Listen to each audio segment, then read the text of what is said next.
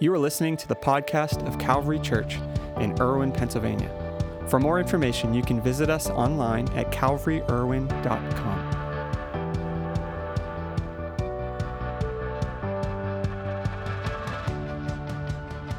Uh, well, it's good to have you guys here this morning. My name's uh, Nick. If I haven't the chance to meet you, I'm the lead pastor. And today, uh, we're, we're in the middle of a series that uh, we've called Confessions of a Cynical Christian. You might be like, what did I walk into? Um, I'm just going to spend the next 45 minutes just complaining at you. Uh, so just hold on, I'm just joking. Um, you guys can laugh a little bit, it's all right. Uh, why, are we, why are we talking about this? Like, what, what does this have to do with anything? There's a quote I came uh, across by C.S. Lewis that I think sums it up. Uh, and he, he said this Christianity, if false, is of no importance. If, but, and if true, is of infinite importance. The only thing it cannot be is moderately important. And uh, throughout these three weeks, we're talking about kind of the questions that sometimes through culture and through experience and through life that we cynically come to with what, what we're taught about Christianity or what we see or observe about Christianity. And, and sometimes the questions uh, uh, can bump up against what we're experiencing, what we're sensing, or what we're walking through. And, and as I, we talked about last week, the most important thing about uh, the pursuit of faith is the pursuit of truth, that we don't stop at questions, but we keep pursuing. And, uh, and, and today, last week we talked about it's all fake, and today we want to talk about uh, how haters just hate. And you know, we live in a pretty crazy world. We live in a world uh, that has, where it's not only become accepted, but popular to hate. Let me, let me explain what I mean. Uh, we now have an entire media industry built on who you hate. From social media to news media, who you like and who you hate defines the channels you watch and what you see in, your, in, in the posts. And you see whether it's a news feed, whether it's Instagram or Facebook or Twitter or, or threads or whatever you, TikTok, whatever you watch. Uh, and, and, and for those of you that would call yourself a Christian, the calling to love can seem so trite and even disconnected from what we see happening in our world. like it seems like one of those little kids' fairy tales that you know isn't true, but you just kind of say it and you recite it. And you're like, yeah, we're supposed to love people, but look at our world. Like, you can't actually love people in this world, in this setting. And while everyone talks about loving each other, no one actually does. And when you read verses like what Jesus said in the book of Mark, chapter 12, verse 31, where he said, Love your neighbor as yourself. Like when you read verses like that, it can, it can, it can sound like a nice wish, but really an impossible aim. Whether it's a cynical view that loving others seems pointless when you know, after all, they're gonna hate you anyway, or if it's an act of self preservation to avoid being attacked by someone or hurt by someone. Most of us, I think, often can align more than what Jesus said, can align more with the great philosopher Taylor Swift, who once wrote in one of her scholarly publications because the player's gonna play, play, play, play, and the hater's gonna hate, hate, hate, hate, hate. I'll stop. We don't need the ooh, ooh, ooh, oohs. Now, when you, when you think about it, Taylor Swift has a point. When you put your, her words alongside the words of Jesus to love your neighbor, loving your neighbor seems like this nice concept, but a really impractical pursuit. Like, how is that even possible? And today, as we continue our conversations, confessions of a cynical Christian, we want to explore this honest confession that maybe you can relate to. That loving your neighbor and loving, loving the neighbor that loves you back, that makes a lot of sense. Of course, you do that. But what benefit really is there at loving people who hate you? And you know they're gonna hate you, and they're not changing the fact that they hate you. It really seems like a waste of time and energy, like of our effort. Because after all, haters just gonna hate, hate, hate, right? Now, one of the unique things we are doing during this conversation this month is providing the opportunity for you to text in questions throughout the message. This is a chance for kind of a two way conversation. So, as I did last week at the end of the message today, I'm to take some time to respond to uh, as many of the questions as we can that relate to what we're talking about today, the topic we're covering.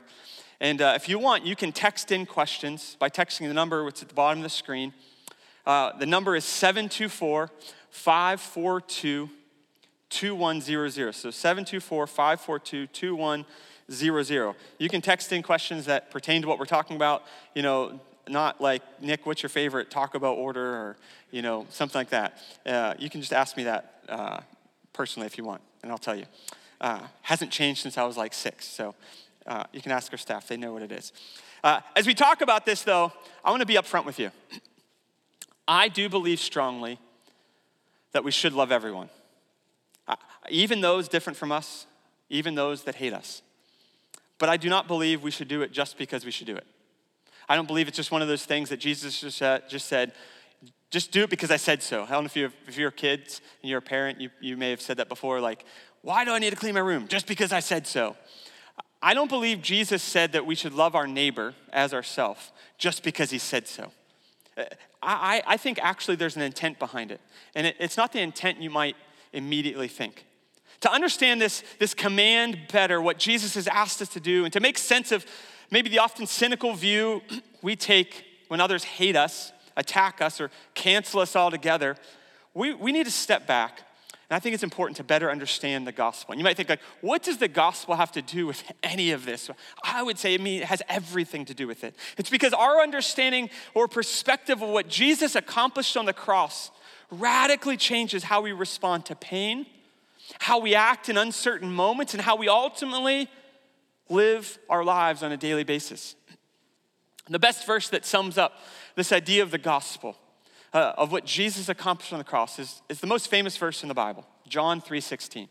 John 3:16 says, "For God so loved the world that he gave his one and only son, that whoever believes in him will not perish but have eternal life." Now, you may have heard that verse hundreds of times. Maybe that's the first time you've heard that verse. Um, but, but that one verse sums up the gospel.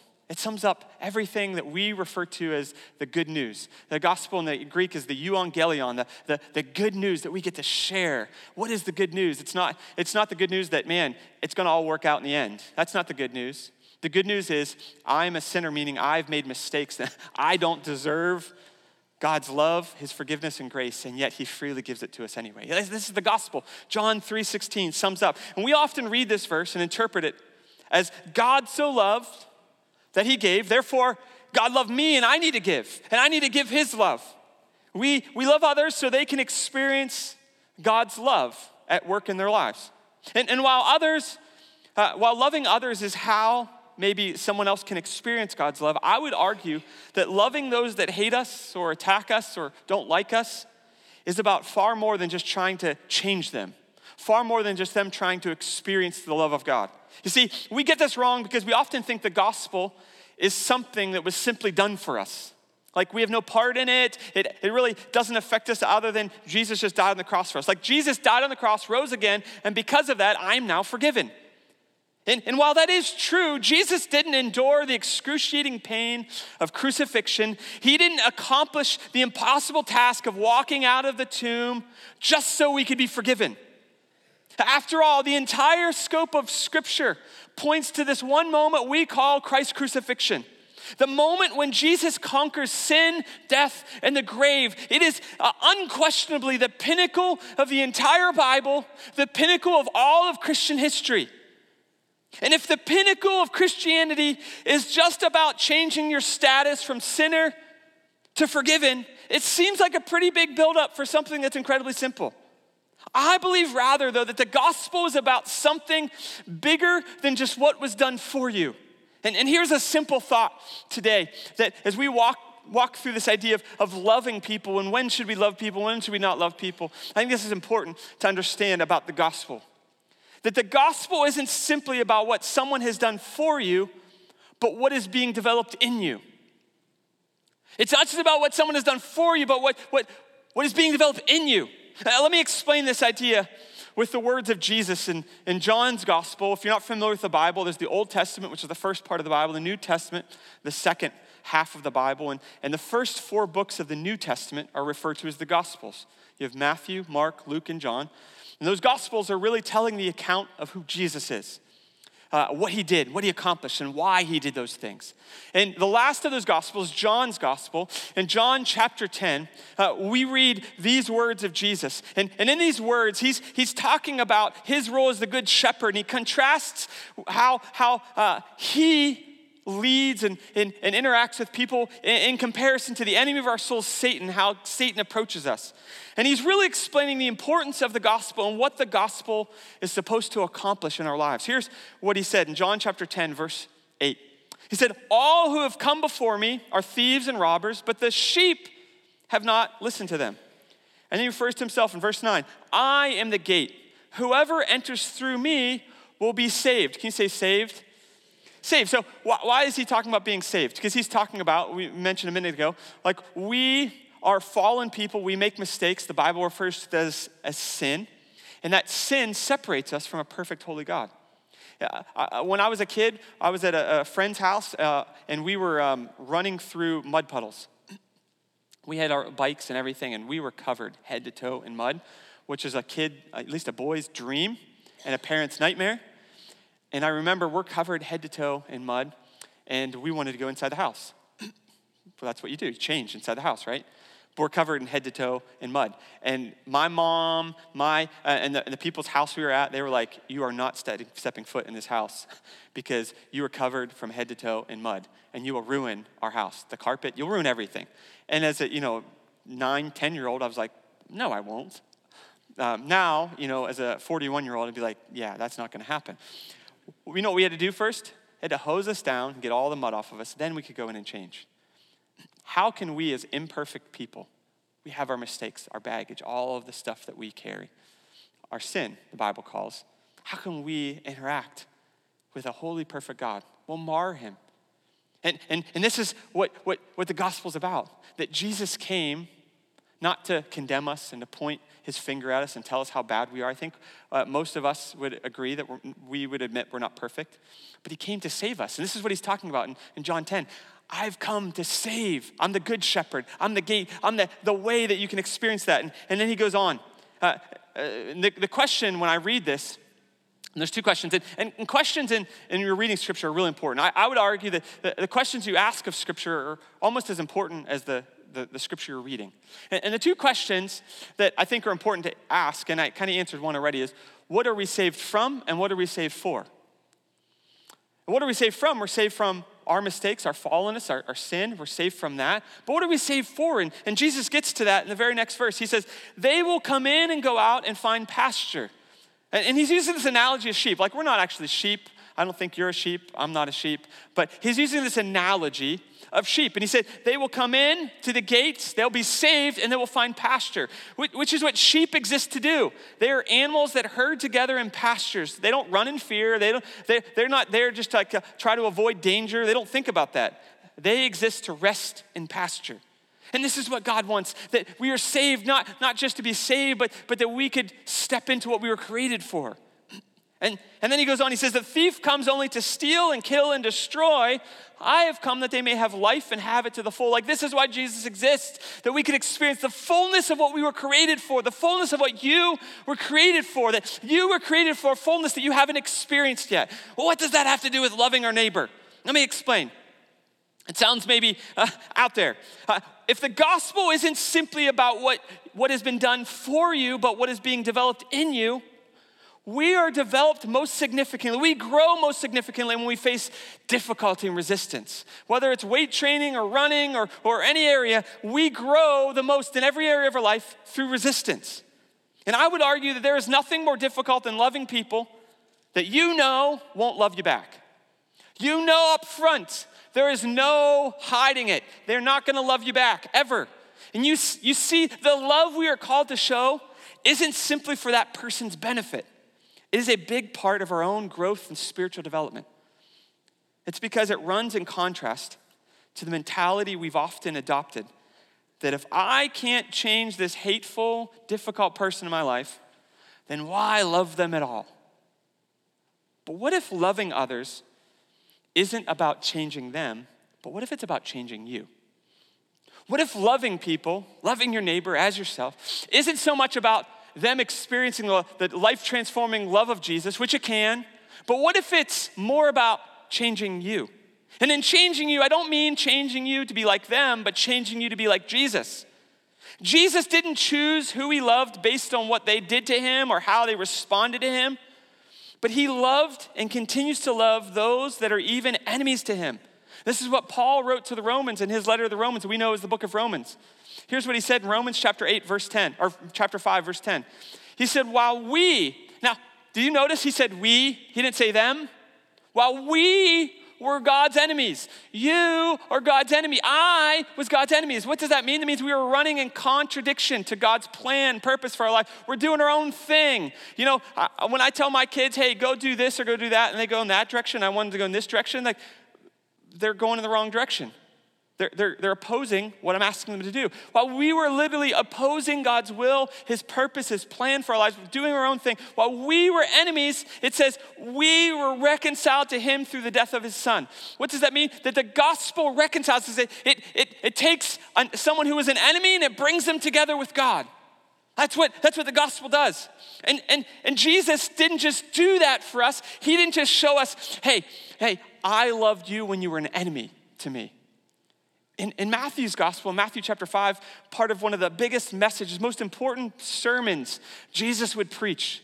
And in fact, it spans multiple chapters in Matthew's gospel. It's called the Beatitudes, or called the, the Sermon on the Mount. The Sermon on the Mount was the most important of sermons that Jesus preached. In the middle of that, in Matthew chapter 5, verse 46, this is what Jesus calls us to do the very thing that he had done, that he would do. If you love those who love you, what reward will you get? Are not even the tax collectors doing that? Now, you might be like, well, what's tax collectors have to do with this? Well, tax collectors were some of the most hated, wretched people in society at that time. Uh, we won't talk about how they're seen today, but um, they, they, were, they were hated, they were wretched, they were, they were backwards and, and incredibly corrupt. And, and Jesus is saying, if you love those who love you back, like even the worst of the worst do that, and if you greet only your own people, meaning if you greet only the people that look like you, talk like you, dress like you, you know, believe like you, whatever, if you, if you, if you only greet those people, what are you doing more than others? Don't even pagans do that? Verse 48, he said, Be perfect, therefore, as your heavenly Father is perfect. Now, uh, if you read this from a religious perspective, be perfect as your heavenly Father is perfect sounds like, well, you just set the bar like, whew, up here and I'm down here, and that's never gonna happen. But, but the word perfect there is, is better translated as complete. So if you think of it this way, be complete as your heavenly Father is complete. In other words, it's through the act of loving our enemies, those that are against us or oppose us, that we find our completion. In other words, as you're loving your enemies, as you're loving those who oppose you and and, and attack you or as you as you love them, you can lean into them, do your best Tom Cruise impersonation, and say, You complete me. Try it once, see how that goes. Don't do that. You might, you might get like a bloody nose over that. But, but it's true.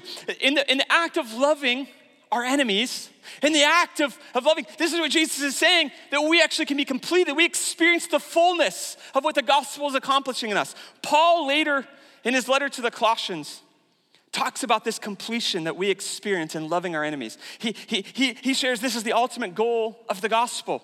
Colossians chapter 2, verse 9. He says this For in Christ, all the fullness of the deity lives in bodily form, meaning Jesus is God in the flesh. Like if you see Jesus, you saw God. John would write in his gospel like this was God in the flesh. They beheld him, they experienced him. He was fully God. In verse 10, and in Christ, you have been brought to fullness. You've been brought to fullness. Ask any four year old, put a cup in front of them, and fill it, uh, tell them you're gonna fill up their cup with Kool Aid and fill it up halfway. And, and ask them, is that full? I promise you that it, they will scream at you, like, that isn't full. You've only got it half full. What, what, what Paul's writing is that you have a measure of fullness. Like there's this capacity for your life. And and, and our sin, our, our mistakes, you know what it does? It shrinks down what, what's, what's in that cup. And in Jesus, He wants to fill it all the way to the top. Yeah, you can experience a measure of fullness, like half full, on your own, but you can't experience life to the full, Jesus talks about in John 10, without Him, without the gospel at work in your life, without the gospel developing something in your life. And, and this practice of loving those that are difficult and experiencing the completion Christ paid for on the cross might sound really easy to talk about, but it is incredibly difficult to actually do. Like, it, it almost seems impossible to do. You see, I, I, I myself, I've been burned, I've been, I've been stabbed in the back, I've had people, I'm trying to love with the love of Christ, respond with hate, with anger, with attacks. I, have had that happen. And, and it stinks. And in those moments, there have been times where I'm tempted to respond accordingly. At times, I have. After all, we're, we're usually told that we should operate with this idea that we fight fire with fire.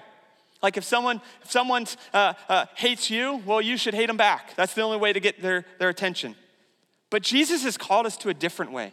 And not for the sake of being different or, or making life difficult for you, but for the sake of what the gospel of Jesus can develop in you. And what the gospel does in us always calls us to a place of sacrifice, where we sacrifice something, we lay something down. You know, as a young leader right out of college, well, I believed that we should love those around us. I often felt that those who don't reciprocate that love that I'm trying to show, but instead show me hate, those people don't deserve that love. Like, they don't deserve it. It's like wasting the love of God. It, it wasn't unconditional love that God actually calls us to. It was a love that was conditional and incredibly selfish. Because it was a love based on whether or not that was reflected back to me. And in a lot of ways, it was, a, it was an act of withholding something in the hopes that maybe, maybe withholding would change them. Maybe withholding that love might, might change them uh, from being hateful to, to, to being loving. But I've learned this very important lesson over the years learning that that approach doesn't work. And that isn't actually what God asks us to do. I've learned this important lesson that focusing on what others do, how they respond, or even if they care at all, when I strive to show them God's love, that doesn't do anything good for my own spiritual growth. And if anything, it actually hurts it. I've learned sometimes the hard way that I can't control what others do, but I can control my actions and my reactions. This revelation has shifted my perspective on loving my neighbor, loving others, and even beyond that, has shifted how I process trials, difficulties, and times when my expectations aren't met and things happen that I didn't want to happen. I've learned that God has only given me control over myself because I'm the only one that can be responsible for my own spiritual growth. And you are the only one that can be responsible for your spiritual growth. That's not anyone else's responsibility. You can't blame it on this person or that person, how you're raised, or, or your spouse, or your kids, or, or your circumstances, or your situations. That is your responsibility, not mine, not, not a pastor, not, it's yours. Jesus modeled the same idea in so many ways, but we see it really clearly on his journey toward the cross.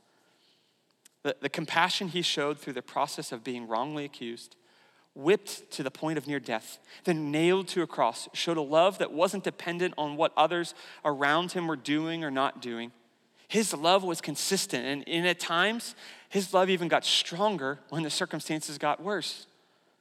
Jesus didn't say, love your neighbor, love your neighbor, but he modeled that very concept in some of the most difficult times. You know, it would have been one thing if Jesus just came and said, love your neighbor, and then he went back to his cushy estate and everything was easy and perfect, and he got everything he wanted, and everything just worked out perfectly for him all the time. But he didn't. That's not what happened. He modeled it. He loved people even through difficulty, pain, and attacks. And as is true with most cynical views or responses, there are usually ounces of truth buried in the shell of pain and hurt. And, and the truth here is that haters are just gonna hate. They're gonna hate, that's what they do. I'm, not, I'm sure you've been hated by people and you are trying to love, and I can promise you, not to be, to, be, to be pessimistic, but I can promise you, you will continue to be hated by people you're trying to love. That's gonna happen again. But we continue to love in the face of it, not simply because it, would it might change them, but because it's changing us. It's changing us. This is the activity of this big word that we don't use very often. It's the word sanctification. Sanctification literally means to set apart for special use or purpose. That is to make holy or sacred. This is what God is wanting to do to you. He's wanting to set you apart for, for a holy, sacred purpose. You might be like, I'm not a priest, I'm not a pastor, like God's not called. I'm not saying that.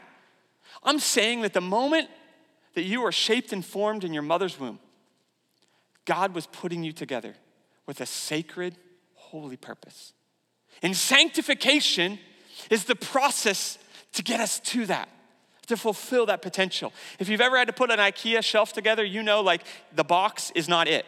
It's the pieces, but it's not a shelf. You got to go through the long, horrible process to put it together, right? Eh, sanctification is the process to put us together, to put us together for that holy, sacred purpose. Some, some believe sanctification happens instantaneously as we commit to follow Jesus.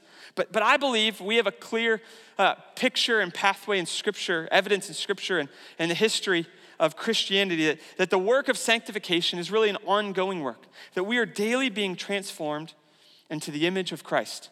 Sanctification is this big word, but essentially it's a concept that encompasses our journey to become more like Christ. Our process to empty ourselves of our fallen human nature and to take on the nature of Jesus. This is what Paul explains to the Corinthian church in, in 2 Corinthians chapter 3, verse 18. He said, And we all are being, being transformed into Christ's image with ever increasing glory. What is he talking about? The gospel, the gospel we talk about, isn't about what someone has done for you, but what is being developed in you.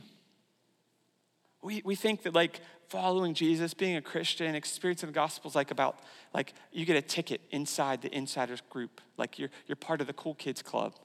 You, you you now have your ticket to heaven. Everything's good. That's not what it's about. Until you breathe your last, God is developing something in you. I don't care if you're 95 or you're 15. God is developing something in you. That's the gospel. The gospel isn't about what was done for you, it's about what He's developing in you. And loving the haters, loving the haters isn't about uh, changing the haters as much as it is about changing you, sanctifying you, completing God's work in you. Like, this is what God wants to see happen in your life. Now, before we, we wrap up here today, I want to walk through some of the questions that are texted in, and then we're going to wrap it up uh, here, here this morning. Uh, first question, when it's put here, it says, uh, How do you reconcile God is never changing when there seems to be a huge difference between the God of the Old Testament, that was from, yeah, from the God of the Old Testament, anger and wrath, and the God of the New Testament, love and forgiveness? So, excellent, excellent question. So, in the Old Testament, you see uh, if, if, if, at face value, two different gods. Like in the Old Testament, you had Sodom and Gomorrah, like God wiped out a whole city. You had God uh, killing people or, or bringing judgment on people. In the New Testament, you don't see that happening. Like God loves people and he's forgiving people. And, and you're like, well, what, what happened? There's this idea of restraint. And um, if you read the book of Revelation, uh, it says that, that God is restraining his wrath until the last days. What is he, what's, it, what's that mean? We think of wrath as like rage, like uncontrolled rage. God's wrath is an uncontrolled rage, it's punishment and judgment for what we deserve. And in the New Testament, the difference isn't that God changed, the difference is his wrath, that judgment, goes through this filter of God's grace that was present because of Christ's sacrifice.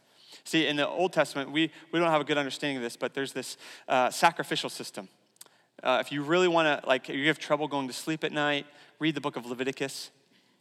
You know, as many chapters as you can get through. And I mean, it puts you out. I mean, within two or three chapters, guaranteed. Good prescription, okay? Um, Leviticus basically outlines the Levitical law, the law of, G- the law of God for the Jews, and, and had this whole sacrificial system. So, what that sacrificial system meant was every time you sinned, every time you messed up, every time you did something wrong, uh, to make up for it, you had to go sacrifice an animal or, or offer a sacrifice on the altar at the tabernacle or the temple. And you had to atone or, or, or basically uh, um, cover that sin with that sacrifice, that there must be a sacrifice there had to be death to cover our sin. Well, when Jesus came, this is what's remarkable. You might be like, why did he even go to the cross? Like, what's the whole deal? Well, this is the deal.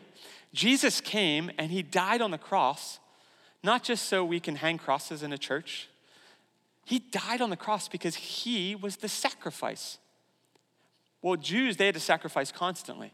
Well, Jesus was a sinless, perfect sacrifice, meaning he never made a mistake. He never messed up. He, he, he had never sinned. And as that perfect sacrifice, God literally sent his son, God in the flesh, to be the sacrifice. So God was on both ends.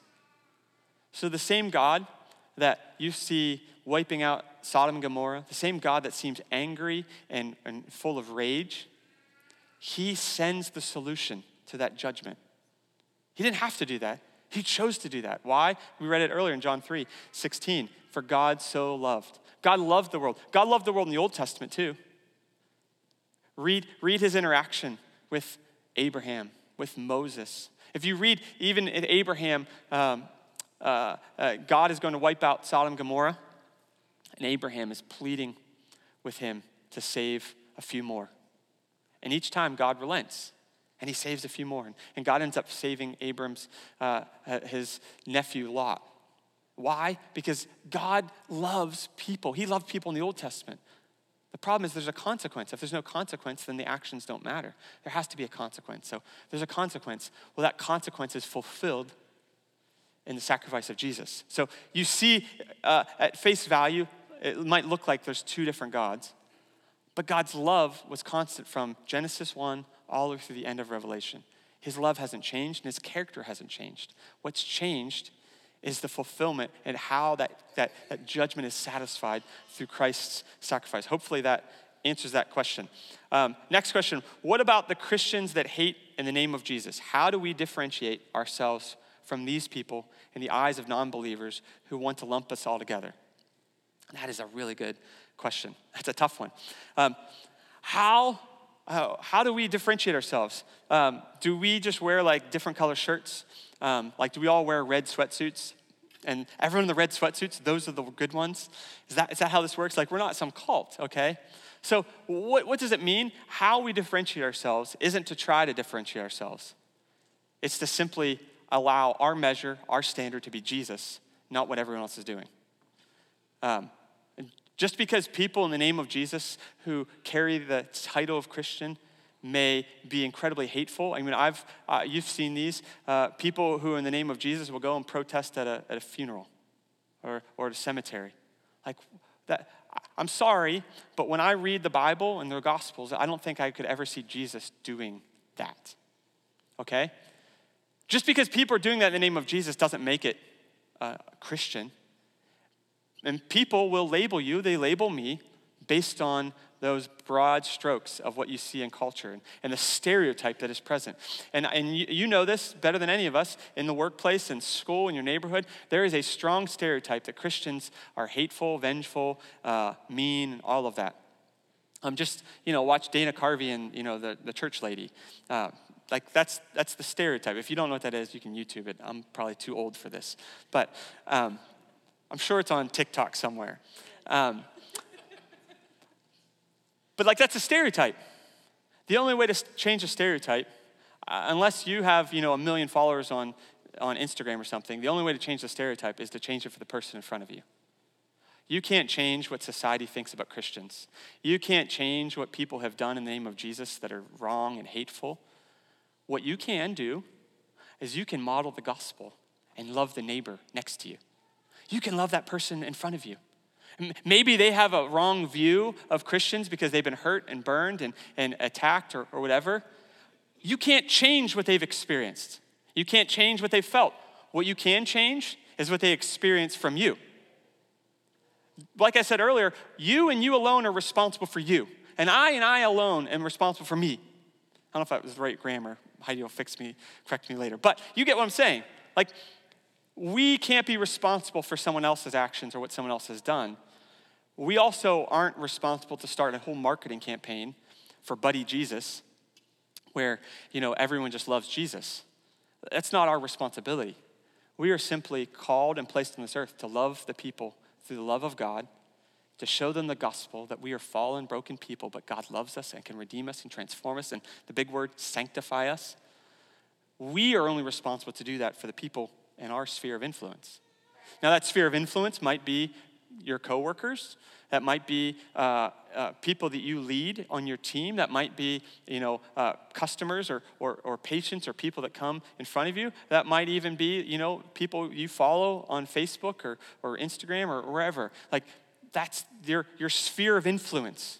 You can only be responsible for that. You can't be responsible for everyone else. The, the challenge of our world is we feel the responsibility of all of it on our shoulders all the time. Uh, there's a war happening in Ukraine. There's, there's famine in Africa. There's, there's, there's this happening and this injustice and that and that. And, and we are overwhelmed with all the wrong and the injustice in our world. And if you're not careful, your anxiety will go through the roof and you feel so overwhelmed that you, you don't do anything. You're paralyzed by it. We're not responsible for all that. Can we do something about some of it? Yes, of course.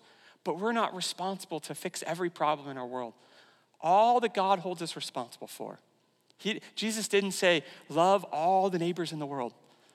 Love all the neighbors in the world. He said, love your neighbor.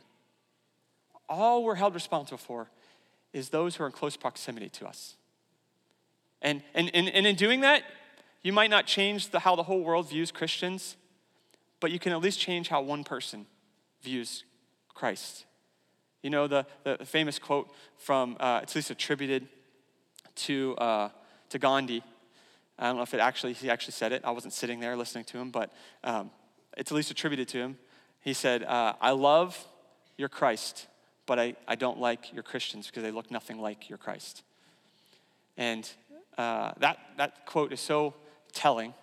You can't change how people view or perceive things outside of how you respond and how you act. So hopefully that, that answers that question. We'll hit one more question here. Um, does the church as a collective whole, need to take the blame for those leaving the church and walking away from their faith because of their rampant hypocrisy and teaching of false doctrine, which condemns others instead of loving them. What would Jesus say or do about the wave of Christian nationalism that is so prevalent in America and in politics today? Stink, that's a loaded question. Um, well, let's see here. The first question, let me hit the first one first. So, uh, does the church as a collective whole need to take blame for those leaving the church and walking away from their faith because of the rampant hypocrisy and teaching of false doctrine, which condemns others instead of loving them? Um, I think there is uh, always a level of responsibility that the church, capital C, takes. Um, but like I said earlier, like we aren't responsible for fixing that. We are held responsible for fixing what what's in our sphere of ability. So to uh, publicly or take all the responsibility on that, all that blame, um, there's a measure of humility and uh, selflessness that that brings, and I think that's healthy. But to feel like we have to make up for it is us feeling like we have to do the work of Jesus on our own. Our calling is to reflect Jesus and to, to forgive and to, to, to recognize um, our calling to show the gospel to people who need it, meaning not to, to evangelize in the sense of like we're just here to get notches on our belt so we get more people praying some prayer or we get more people um, you know committing to the church or something. That's not that's not what jesus died for. He died for, for people to be developed into Christ's image, to be sanctified, to be transformed, to be changed. That God meets us where we are, but He helps us grow and develop to what we could be. Um, there is a lot of pain, there's a lot of, uh, of hurt that has happened. And there's movements of, of church hurt. And, and there's a lot of documentaries, maybe you've seen them, I've watched most of them, about church hurt that's happened even in the last you know, few years. And, and pastors and prominent uh, evangelists and, and, and larger churches or congregations that have hurt a lot of people and there's, there's kind of this church hurt movement and, and i know that's real and i know that's happened. Um, but if we're not careful we can end up chasing chasing uh, the path of trying to make that right and missing our actual purpose which that's not our purpose. Our mission isn't to fix what other churches have broken. Our mission is to to go and make disciples of all nations. Like that's our mission. And if we're not careful, we can allow our mission to shift where we're just trying to fix what other people have broken. And, and, and on top of that, fixing what other people have broken is saying that we've got the corner on the market. Like, we're not perfect. If you're new here, this church isn't perfect. I'm not perfect. We're not perfect. We're just trying to figure this out as we go. And I think there's a level of humility that says, hey, we don't have the corner of the market. We're figuring this out as we go. We have a strong faith and trust that God is good, that He is faithful, and we're going to continue to follow His word and what He asks us to do. And does that mean that we have to fix what everything else is broken? Not necessarily. We can fix what we can in front of us. So I don't know if that answers that question. The other one, this is a loaded one. We'll uh, hit this here. what would Jesus say or do about the wave of Christian nationalism that is so prevalent in America and in politics today? So, what Jesus would say or do, like, wouldn't it be nice if Jesus was alive in 2023 and could answer that question? What's really awesome is he was alive, and he was alive at a time uh, and when this also happened, the first century. Uh, there was a, uh, a strong uh, perspective that uh, the Messiah, which was uh, the Jewish deliverer. So if you go all the way back to Genesis chapter 3, the first mention you see of the Messiah, of any hint at the Messiah, and throughout the Old Testament, there's this thread woven throughout the Old Testament, all 39 books, uh, that there was a Messiah coming. And, and this Messiah was going to be a big deal. And, and, and Jews didn't know what the Messiah would look like or what it would, what, how that would unfold or how that would happen, but they held strongly to this promise of Messiah.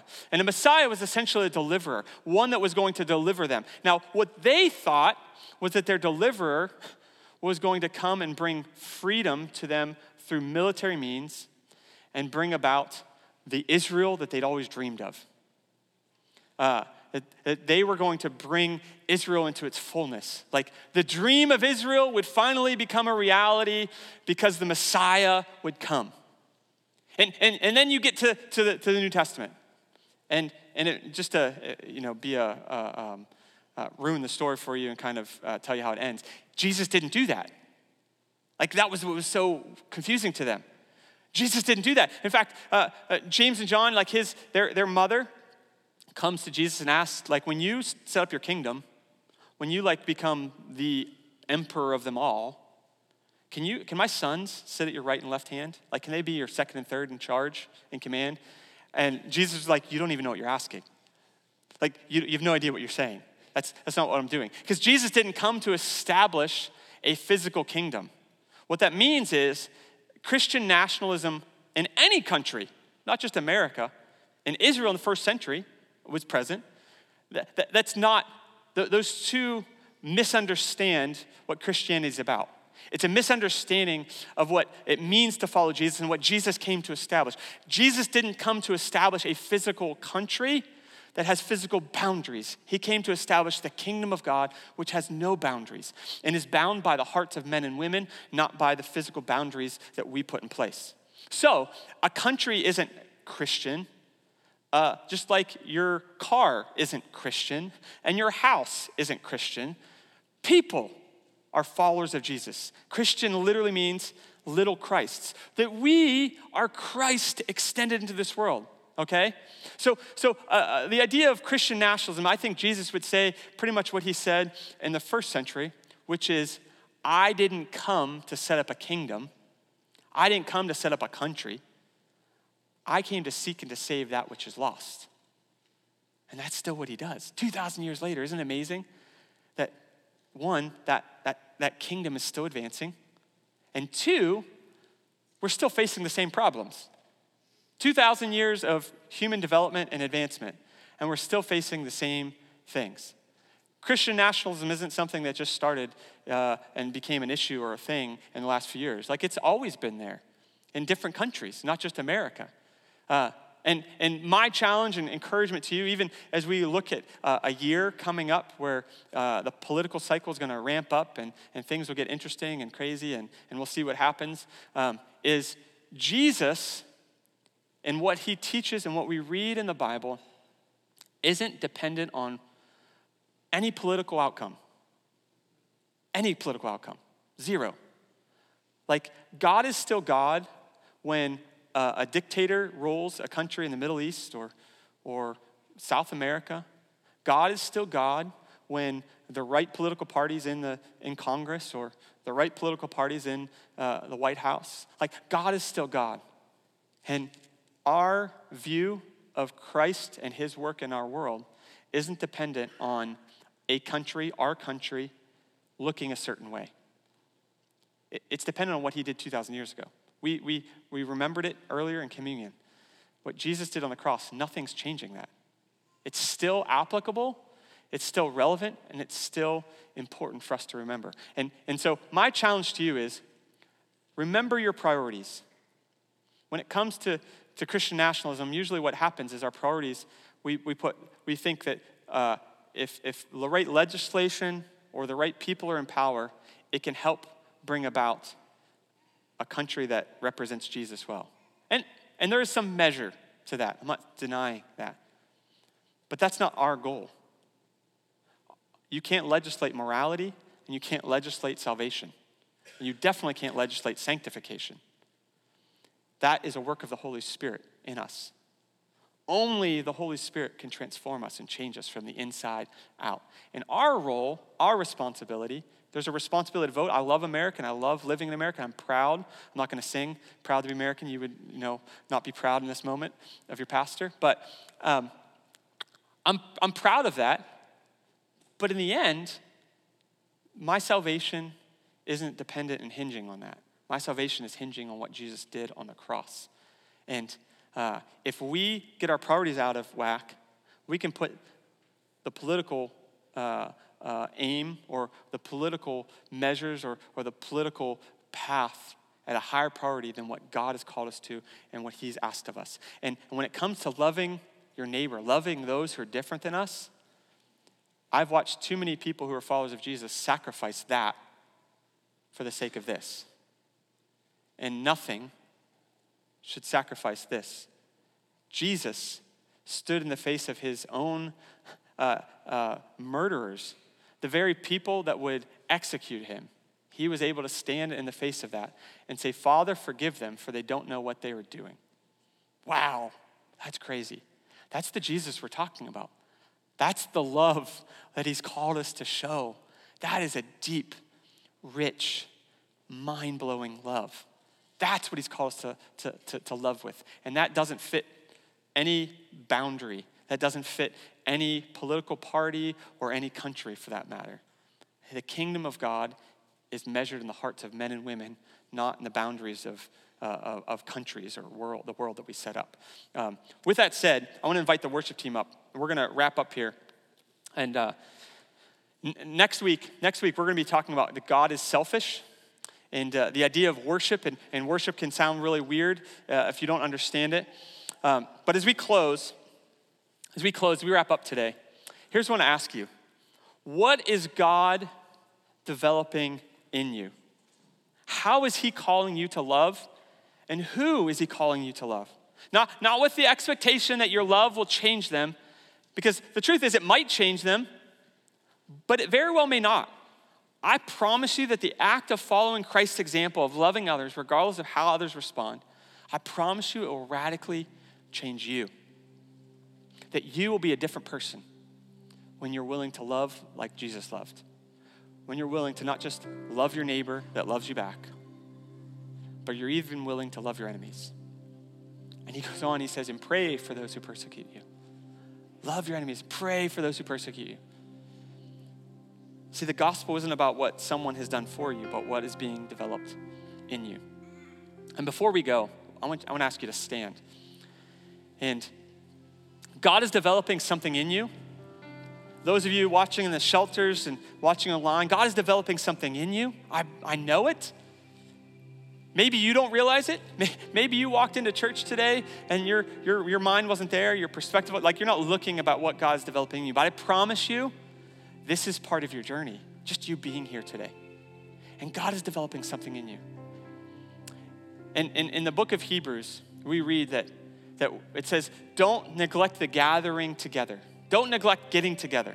He's speaking, the, the, the author of Hebrews is writing to the church. Don't neglect getting together. Why? And he said, because you getting together, you gathering together will spur, you'll spur each other on toward love and good deeds.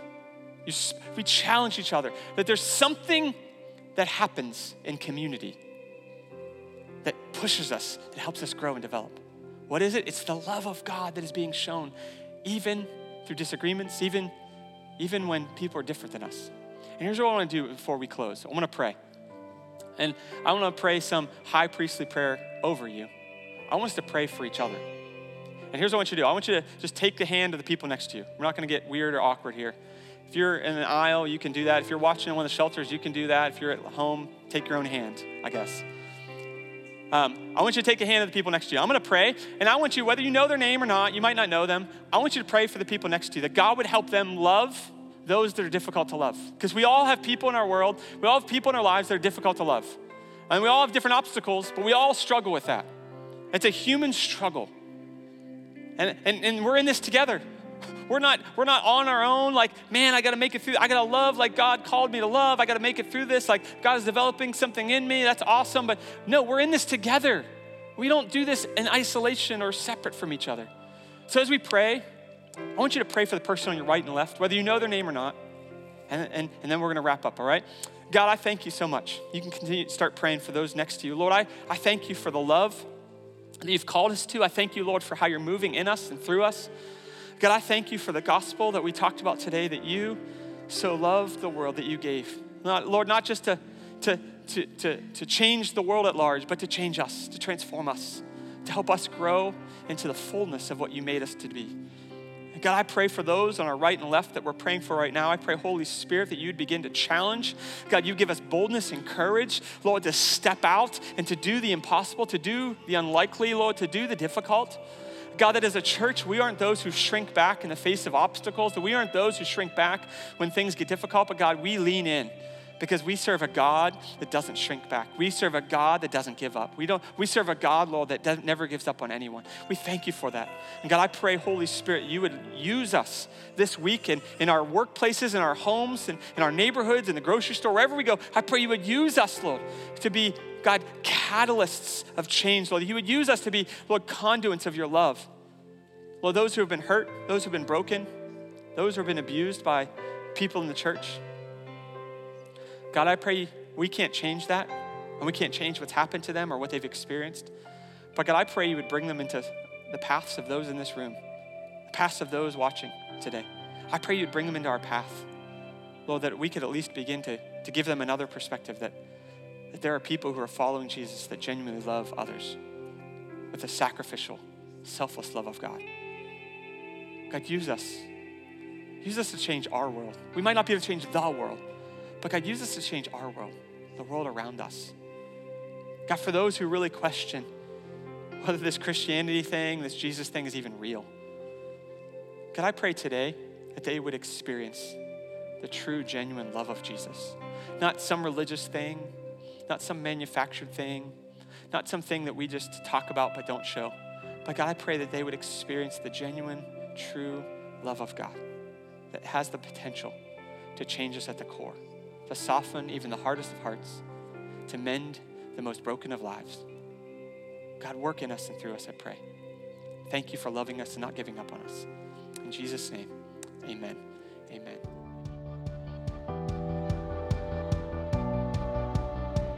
This is Pastor Nick Poole, the lead pastor at Calvary. We're so glad you joined us for today's podcast. I hope you enjoyed the message. At Calvary Church, we're passionate about leading people into an overflowing life with Jesus. We would love the opportunity to connect with you on your faith journey and hear what God is doing in your life or join you in prayer for any needs you might have. You can visit us online at calvaryirwin.com or send us an email at info at calvaryirwin.com. On our website, you'll find previous week's messages, a list of upcoming events, as well as resources designed to help you take those next steps on your journey of faith. See you next week, and may the Lord bless you and keep you. May he make his face shine on you and be gracious to you. May the Lord turn his face toward you and give you peace.